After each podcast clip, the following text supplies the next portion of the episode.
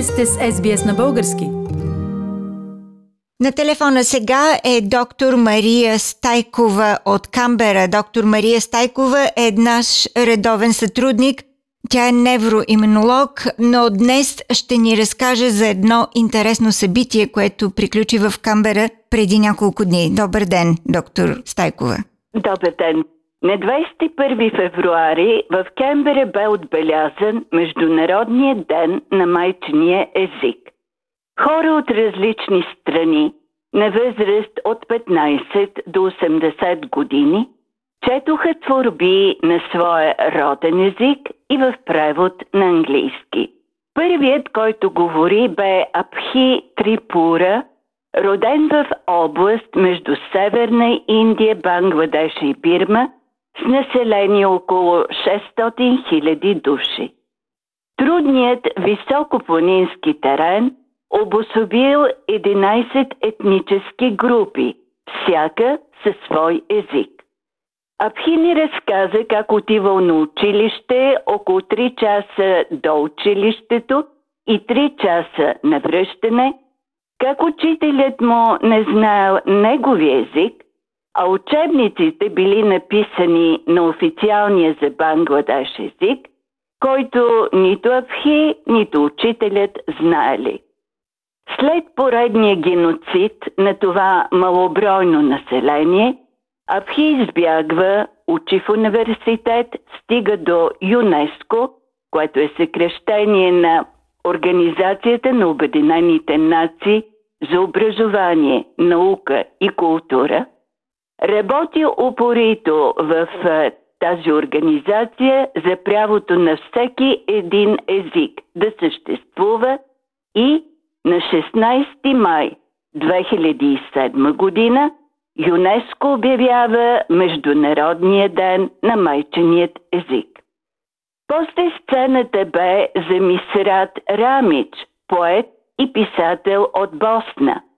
Творбите, които той прочете – бяха за разминаването на красиви думи за големи дела и самите дела, недоносчета в нашата съвременност. Ще добавя, че на 21 февруари, след обед, представителят на мисията на България в Обединените нации в Нью Йорк е участвал в обсъждане за езиковото образование. Връщам се в Кембера – за моя радост, стиховете на Доре Габе и Виктория Забуковец, които бях подбрала, бяха усетени. Десетина души дойдоха за повече информация и взеха листовете, на които бях отпечатала стихотворенията на български и на английски.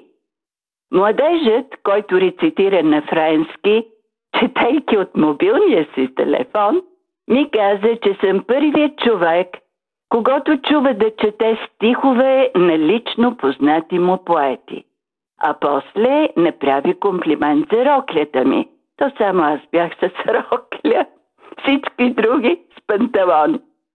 Да, лично познати. С Виктория Забуковец се запознах на рождения и ден и имахме три незабравими дни с нея и сина и Пол – сред чудатата природа на остров Кенгуру, на къщето земя, откъснато преди милиони години от континента Австралия. Ето нейното стихотворение «Материално затластяване» и духовна анорексия в мой превод. Чудесна кола, самодоволно каза петролният бос – Струва само няколко стотици хиляди, пасва на вечерния туалет на жена ми, който е дизайнер за 10 000 долара и на бижутата и от картие. Зад ъгъла една баба прегърна овита книга, която струваше пенсията й за една седмица, подарък за рождения ден на внука й. Адора Габе живееше на втория етаж в кооперацията на булевар Тубухин 45 на ъгъла с улица Ален Мак.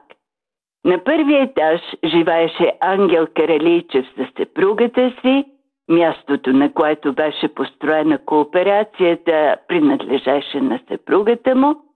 На петия етаж беше сестрата на мама Ралица, Леля Белче, актрисата Белка Балева. Когато Дора Габе отваряше входната врата, в дъното на коридора, в хола, се виждаше разкошен нейн портрет с коса, прибрана на нисък кок. Ето и стихотворението.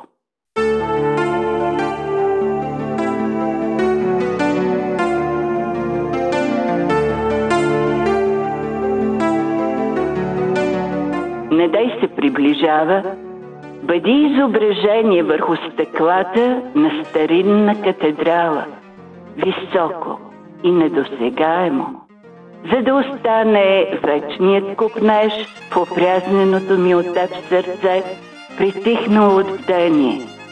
Не дай се приближава.